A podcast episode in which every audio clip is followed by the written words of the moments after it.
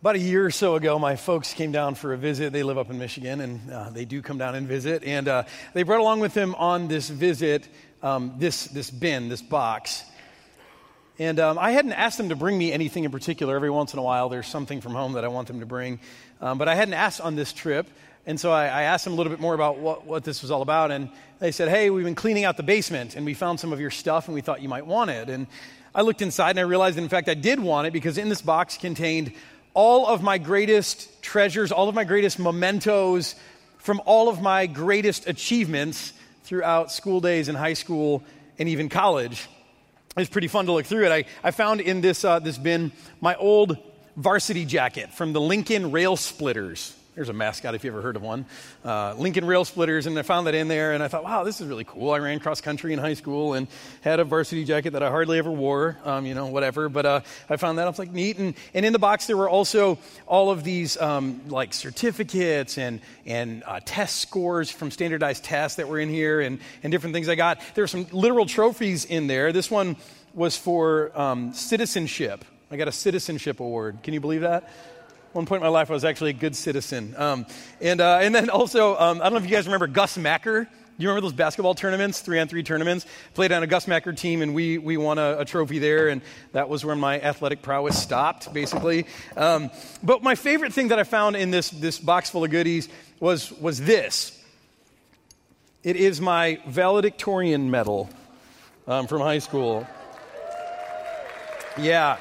Or as my, as my loving wife calls this, my nerd bling. Um, which is accurate. Um, the reason I love this is because this was, a, this was a goal that I set for myself back in kindergarten. My grandmother told me what a valedictorian was when I was in kindergarten, and I thought, I'm going to be that. And, uh, and so when I finally graduated high school and it actually worked out that I was a valedictorian, I was really thankful. It was, it was a long term ambition that I strove for and, and eventually achieved. Now, the, the funny thing about this, and it's kind of disconcerting and very humbling is that this is what happens with all of the trophies that you acquire in life from all of your greatest ambitions. They inevitably end up in a box in your parents' basement uh, that they bring to you marked, We Recycle. no joke. Um, but it's funny because ambition doesn't go away after high school. You know, even after you achieve some of your dreams and you get your varsity letter or you uh, you know, maybe graduate valedictorian or you graduate college with honors. Ambition follows us well beyond that, doesn't it? I mean, even after you meet the right person and, and you marry the, the right guy, or in my case, the right girl, and even after that, ambition continues. Even after you get a really impressive job, I'm still working on that. Uh, vote for Dion, June 2nd. Even after you get a great house or a great car, ambition keeps on. Even, even when you're exhausted from pursuing ambition on your own, what happens? So often in life, we take our ambitions and we place them on the shoulders of another person. And, and some of you are sitting here today and, and you've got a parent or a grandparent who has placed their ambitions on you. I know my daughter Ellie sitting there in the front. I keep telling her that someday she's going to go to school at University of Michigan because I didn't get to. And so that's, that's my ambition that I've placed on her. And we do that sometimes. We are so ambitious. And for most of us, you know, ambition just doesn't easily go away no matter where we are in life. And my question today is, what are you supposed to do with that?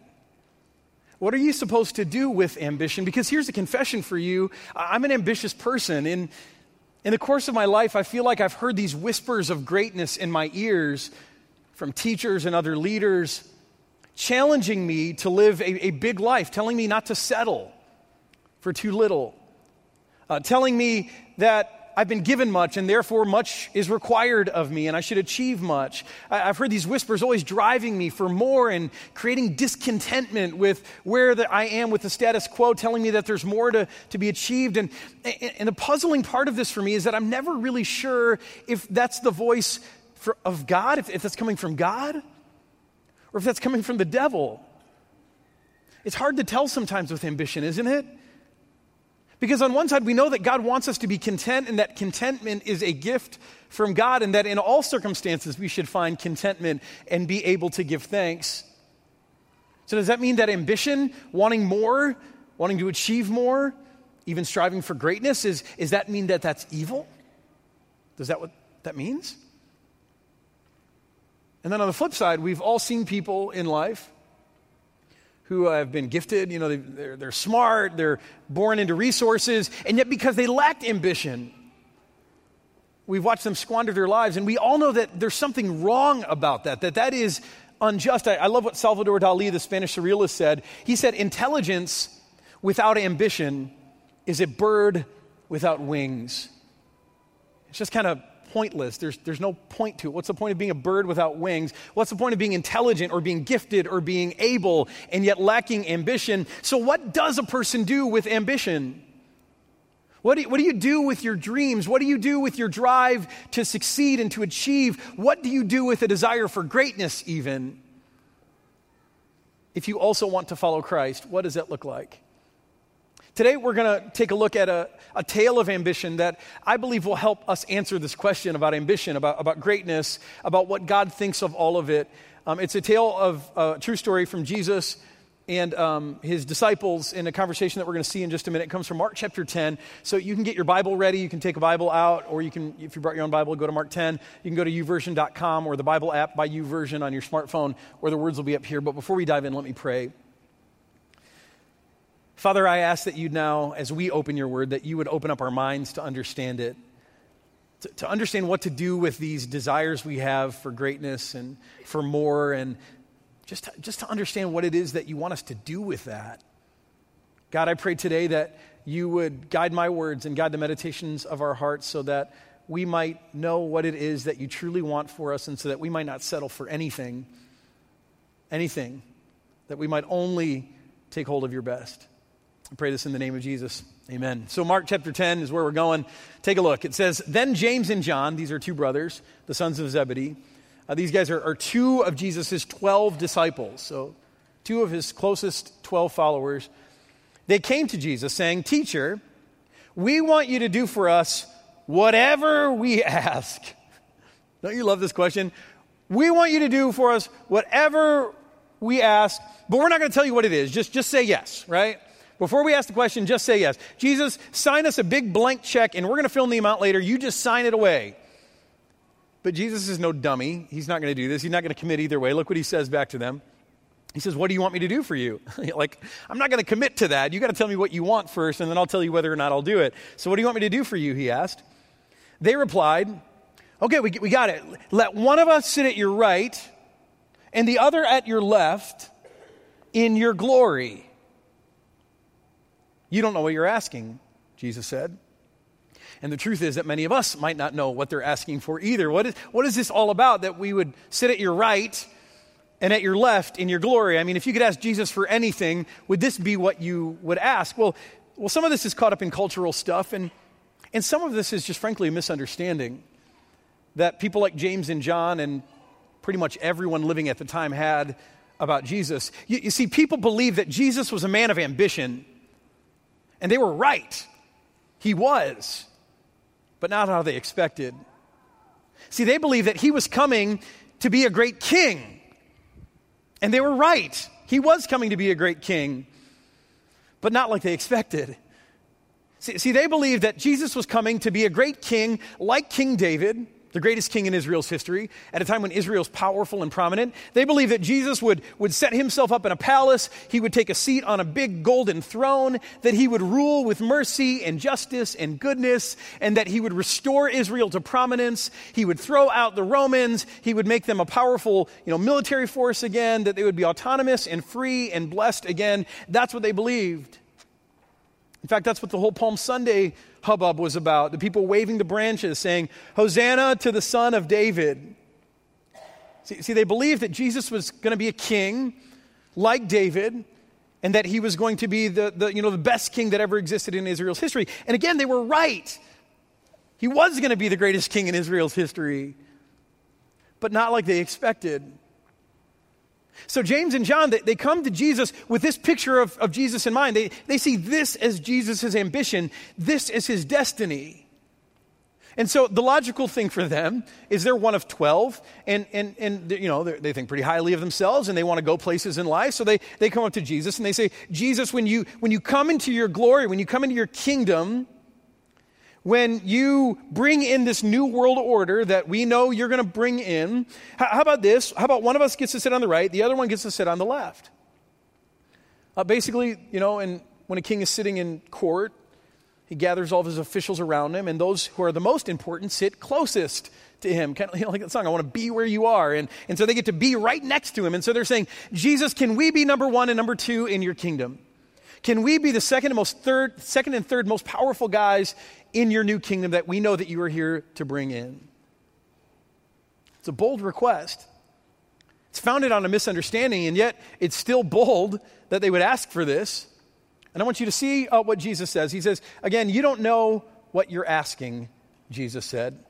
He goes on, he says, Can you drink the cup I drink or be baptized with the baptism I am baptized with? They answer him, We can. See, it's interesting here that, that these guys, they really have no idea what they're asking for. But before we, we get into what Jesus is talking about with all this baptism and cup stuff, I, I want to point out something that, that, I hope is obvious to you that Jesus doesn't immediately berate these guys for being ambitious. Right? I, I think that's what a lot of us would expect. We would expect that these guys come up and they say, Jesus, we want to be the greatest of all your followers. And, and we would expect that Jesus would say, What's the matter with you guys? If, if, you're, if you're true Christians, if you're true followers of me, you, you don't want to be great. Greatness is for, that's worldly, that's sinful, you know, ambition's bad. You'd expect Jesus to say that, but he doesn't. Which shows us that God is not opposed to ambition. See, I think some of you need to hear this that ambition is not a dirty word, it's not a sin with God. Now, there is something called selfish ambition that God speaks against in Scripture. That's a totally different matter, but, but ambition is not bad. Ambition is what changes the world because people have ambitions. People are fed who'd go hungry, and people who are clothed who would go naked, and, and people are given medicine who would otherwise be sick. I mean, amazing things happen in the world because of ambition, not the selfish kind, but this kind. God is not opposed to that maybe, maybe that's enough for you today because you've always been tortured in your conscience about this idea of ambition. And before you walk away, though, th- there's more. See, God is not also opposed to the pursuit of greatness. I mean, God is not perso- uh, opposed to you pursuing a great life for yourself. God, God actually wants you to pursue greatness. He's upset when we settle for anything less than greatness. The problem lies in how we define this word. And see, that's where James and John and Jesus are kind of coming at this differently. They've got different pictures in their mind, right, of what greatness looks like. And that creates problems. It's a definition problem for them. And so Jesus is going to try to help these guys figure it out. But, but what he's going to do first is he's going to help them understand something about ambition. That although ambition isn't forbidden by God, ambition always has a price. There are lots of us who have ambitious dreams or ideas in our mind about how we'd like our life to look or ambitious goals, and yet we're not willing to pay the price for those things, and so those things will never become reality. Right? I mean, you can't be a great athlete without lots of practice. You can't be a brilliant mind without doing lots of homework and lots of study. There are just things that you have to do in order to achieve an ambition. And here Jesus begins to describe what will be necessary if these guys really want to become great, and it's not what they expect. See, that's where all this talk about can you be uh, baptized with the baptism I'm baptized with? Can you drink from the cup I will drink from? That's where all of that comes from. What Jesus is talking about is what is required for true greatness. And, and he begins describing what he's about to endure what we're going to journey through this next week through the, through the Holy Week experience. Again, if, if, uh, if you're not planning on coming, you need to plan on coming. Thursday night, Friday night, Friday noon. It's, it's kind of a dramatic thing. It's a worship service, but it's dramatic. And it, and it tells us the price that Jesus was willing to pay for his ambition, for his desire to be great. We're, we're going to see that it cost him greatly. And, and if you just kind of come here on Palm Sunday and you wave your palm branches and, and then you come back for Easter and you hear he is risen, yay, isn't this great? You're missing an important part of the story, the most important part of the story. You're missing the price that Jesus was willing to pay for his ambition. See, see payment is required for any ambition we have. And, and, and, he turns to James and John and he says, If you guys really wanted to be great, like I'm going to be great, it's going to cost you. The price is going to be so high, I don't think you're willing to pay for it. So, are you willing to drink from the cup of suffering I'm about to drink from? Are you willing to be baptized with this baptism of blood that I'm going to experience? And, these guys, they, these, these, are kind of cultural metaphors for them. So, they understand in part what Jesus is saying, at least they think they do. And, and they come back, you know, we can, we're willing to do hard things for this Jesus. We're willing to work hard and suffer a little bit in order to be great. But the truth is, they, they have no idea what Jesus is about to actually endure in order to become great because his idea of greatness is so different from theirs. Now, I want to show you what Jesus says next. Jesus said to them, so, you know, they're like, yeah, we're gung ho, we'll do it. You know, just make us great. We'll do whatever you ask. Jesus said to them, You will, in fact, drink the cup I drink, and you will be baptized with the baptism I'm baptized with. But to sit at my right or left, that's not for me to grant. These places belong to those for whom they have been prepared. You know, Jesus tells them, He says, Guys, the truth is you're going to suffer, and it's not going to go well for you. But at the same time, it's not going to give you what you want. It's not going to take you to the place you want to go. And then he says something really weird, something really cryptic. He says, Those places to sit at my right and left, those are prepared by, uh, by my father, those, those are given to other people. They're reserved. You can't have those places. And, and, and for years, I, I would read this and I would just go, who is he talking about then? Who, who, who, gets to sit there? Is this like for Moses and other people? Like, like, who gets to sit there? And if you're puzzled by that, join the club. I'm puzzled by it too. But, but to understand what Jesus is talking about here, we have to ask a question. The question is, what is Jesus, sorry, when does Jesus come into his glory? See, this is a very important question because how we answer this question will shape how we view greatness and how we look at ambition in our lives. So I want you to think about it for a second. When is the moment that Jesus comes into his glory? If, if they're asking to sit on the right and the left when he comes into his glory, when is that moment? How do we know who actually got to sit there? Because that'll tell us something about greatness. I mean, is it, is it the moment when Jesus is raised again on Easter? Certainly a glorious moment. Is it the moment where he ascends back to heaven to sit at the right hand of God? Now, you know what that means to sit at the right hand of God in the place of power next to the throne of God. Was that his moment of glory? Certainly that was a moment of glory. Is it, is it the moment in time, in the future, when he comes again? We say in the Creed, he will come again in glory to judge the living and the dead. Is, is that when he will come into his glory? The answer is yes to all of those things, but, but that's not actually what Jesus is talking about here. See, what Jesus is talking about, the moment that he will come into his glory, it, it's confusing because for us it doesn't look like glory. It's not when he ascends to a great throne and someone puts a crown on his head and puts a scepter into his hand. The moment Jesus is talking about, the moment that he will come into his glory, is when he is lifted up in a place called Golgotha and he's put on a cross. And do you remember at that moment when Jesus is, is glorified, the moment of his, of his greatest achievement, the moment when he is made truly great, when he is being crucified, do you remember who's at his right and his left? Do you remember? Two thieves. See, Jesus is saying, James and John, you don't know what you're asking for. The kind of glory that I'm pursuing, the kind of greatness I'm pursuing for myself looks nothing like what you think it does. And when I come into my glory at my most, you know, bright shining moment, you guys are going to be hard to find. You're going to be scattered and fearful and hiding. You won't be anywhere around, let alone at my right and at my left. You see, Jesus is, is taking this idea of greatness that we think we all know and understand so well, and he's turning it on its head. I want to show you how the rest of the story goes. Uh, the others find out. The, the other 10, remember, there are 12 disciples. Two of them kind of do this survivor thing. They form like a coalition, and they're like, hey, let's go ask for the good spots next to Jesus. Jesus will be on your team, right? And, uh, and the other 10, they find out about this, and they're mad. So when they hear about this, they're indignant with James and John, probably because they didn't think of it first. Jesus called them together and said, Hey, you know that those who are regarded as rulers of the Gentiles, rulers of the Greeks, lord it over them, and their high officials exercise heavy handed authority over them. So think of people like Julius Caesar or Alexander the Great or Caesar Augustus. I mean, the people that they name cities after, the people they build statues in, in the form of. I mean, these, these are the, the models of their day for greatness, these Gentile rulers. Not too different from how we might perceive greatness today. And Jesus says, you, know, your picture of greatness, these guys are making statues of and naming cities after, that's not how I want you to live with a heavy hand. Not so with you, he says. Instead, now get this, this, this is where he answers the question for all of us.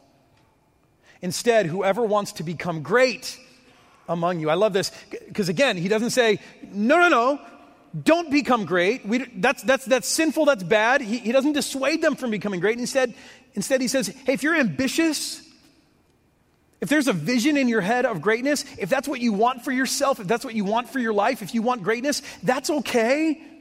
But instead, if you want to become great, you must, uh, whoever wants to become great among you must become your servant.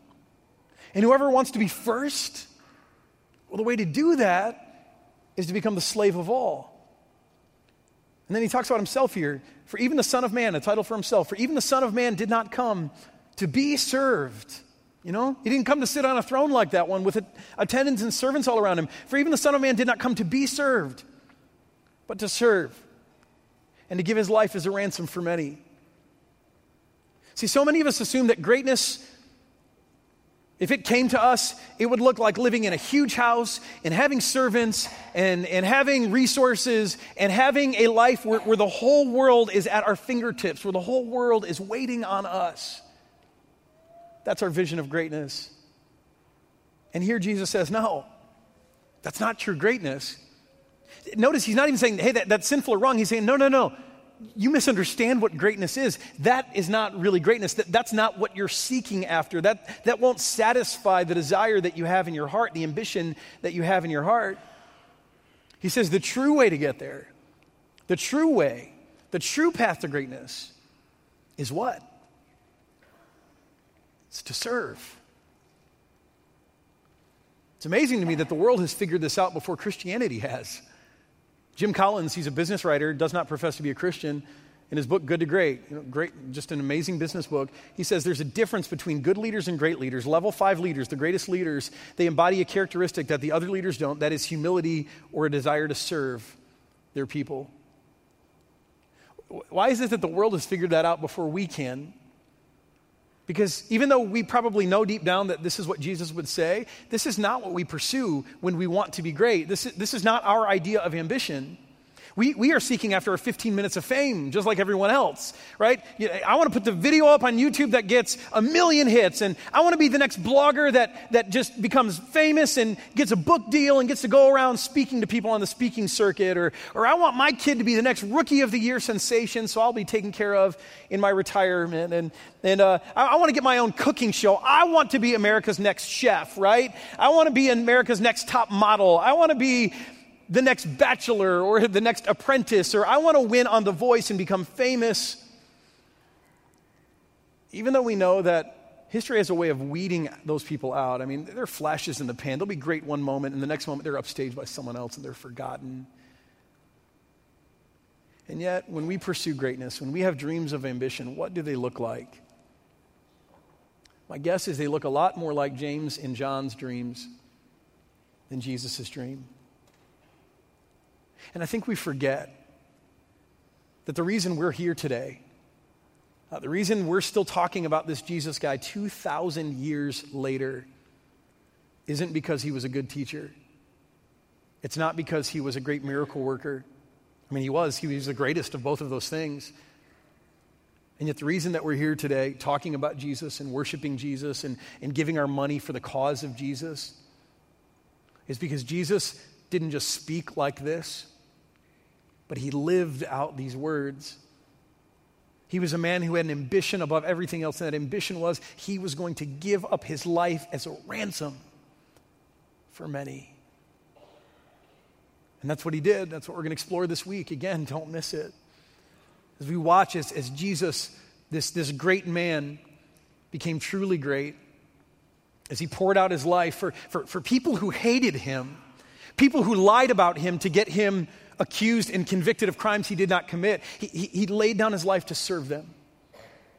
People who doubted him and mocked him, he laid down his life to serve them. People who were sinful, people who had rejected true religion, he laid down his life in service to all. Even people who didn't exist yet.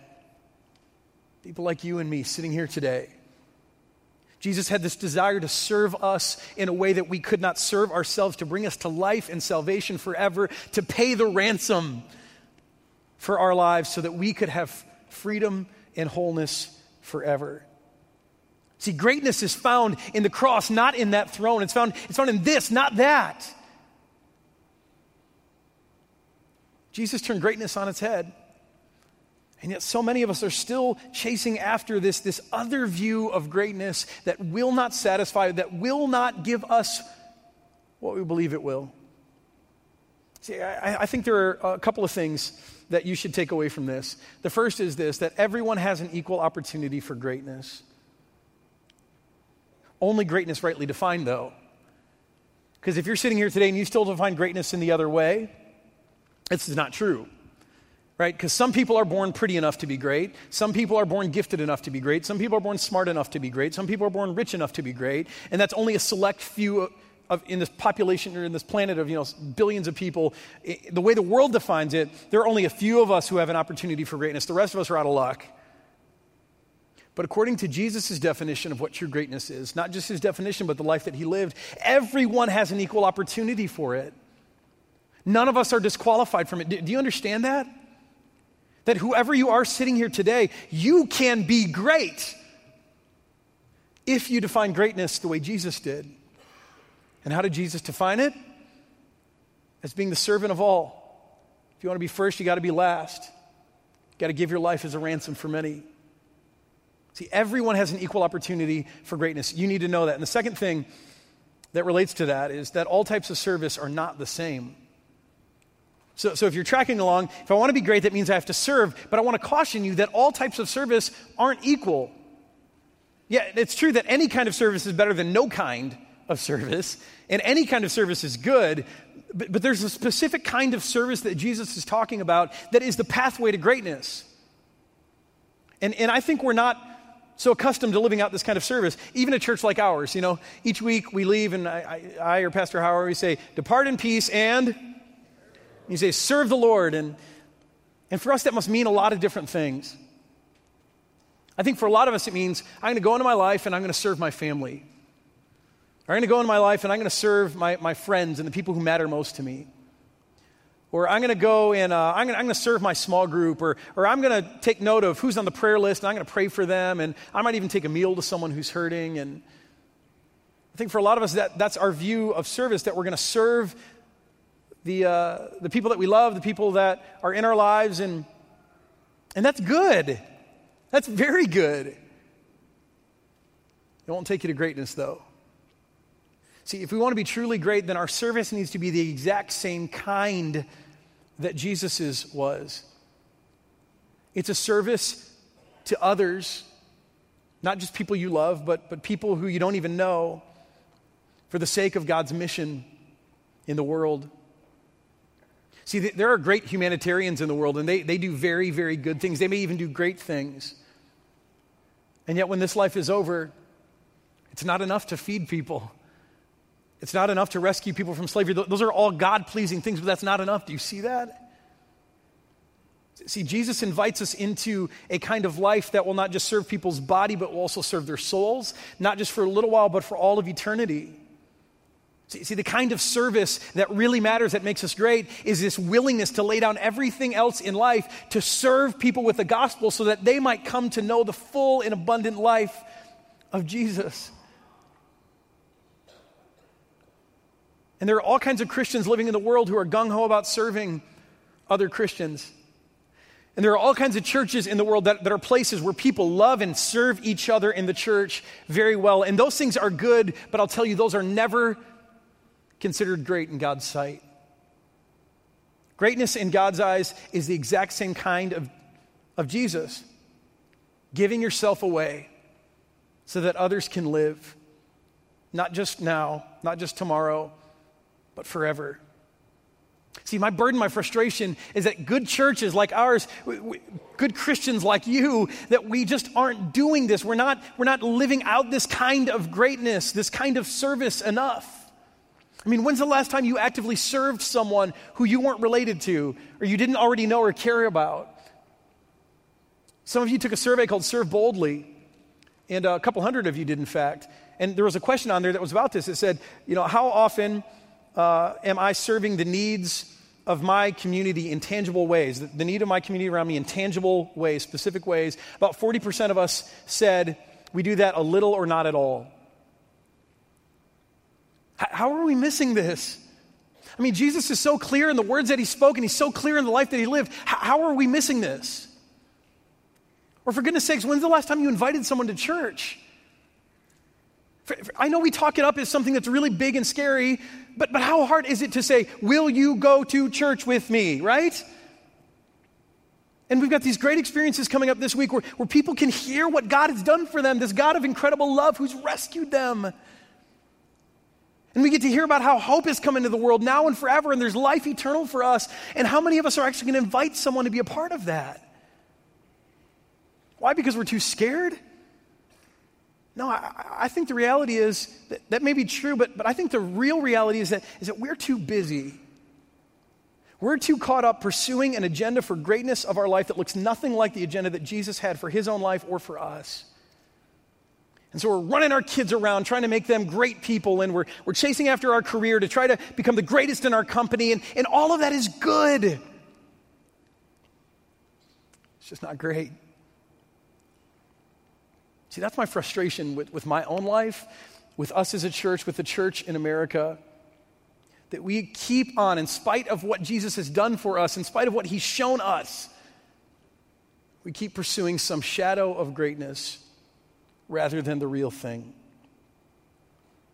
So today I'm just laying it down and I'm challenging you to stop it and to join with me in pursuing a true greatness redirecting your ambition in a way that, uh, that is truly rewarding and satisfying. Here's the challenge find a way to serve someone who doesn't know Jesus this week. All of you. I mean, if, if you have an ambition in your heart to be great, this is the way it begins. Find a way to serve someone who doesn't know Jesus this week. Maybe, maybe that's inviting someone along to, to the Holy Week experience to say, you just have to hear what God has done for you. It's, it's compelling, it's dramatic, I promise you, just come. Or, or, maybe it's saying to someone in your life, hey, I want, I want to pray for you. What's going on in your life? How can I pray for you? And you don't have to pray for them right there. That might freak them out. That's okay. Just say, I promise to pray for you this week. And then follow up with them and, and tell them that you did. Or maybe it's buying someone's coffee and it's saying, I'm buying your coffee today because Jesus loves you. And then don't preach a sermon at them. Don't freak them out. Just, just say that. Just let them know. But if, if they want to know more, then talk to them about it. See, before us, there is this chance to stop playing games to stop settling with these, these illusions of greatness that the world is pushing at us, that advertisers are pushing at us, that our own sinful nature is pushing at us, and to say, no, I'm not going to settle for that anymore.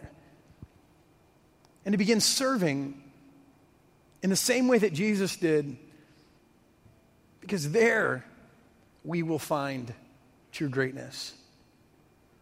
That's what I want to pray for all of us today. Let's pray. Father, I ask that you'd create in us an ambition that is so overwhelming and so strong that we can't ignore it. Father, today I'm not asking that you'd remove our other ambitions to be great parents and productive at work and to be uh, helpful in the community and, and uh, to, to be well rounded. God, keep those ambitions there. They're all good things. But Father, today I, I pray that you begin to fuel in us an ambition that's even greater for true greatness the way that Jesus defines it, not the way the world defines it. That that ambition would become so strong in us, so compelling in us, that we would seek to live that out above all of our other lesser ambitions. Father, I realize that some of us, it's just the wrong definition of greatness that we're pursuing, and I pray that you'd help us with that. And, and I, I do believe that there are a number of us who are just afraid, we're, we're fearful and so, Father, I, I pray that as we talk about all this scary stuff of laying down your life to serve others and suffering and doing whatever it takes to rescue people, I pray that you'd make us brave. That you'd give us the courage to pursue a true kind of greatness, not a cheap kind of greatness that is fleeting, but that you'd make us brave to step out in faith and to pursue a kind of greatness that will both be satisfying for us, that is real and legitimate and powerful, but that will also make your name great. I pray that you'd give that to us in the name of Jesus.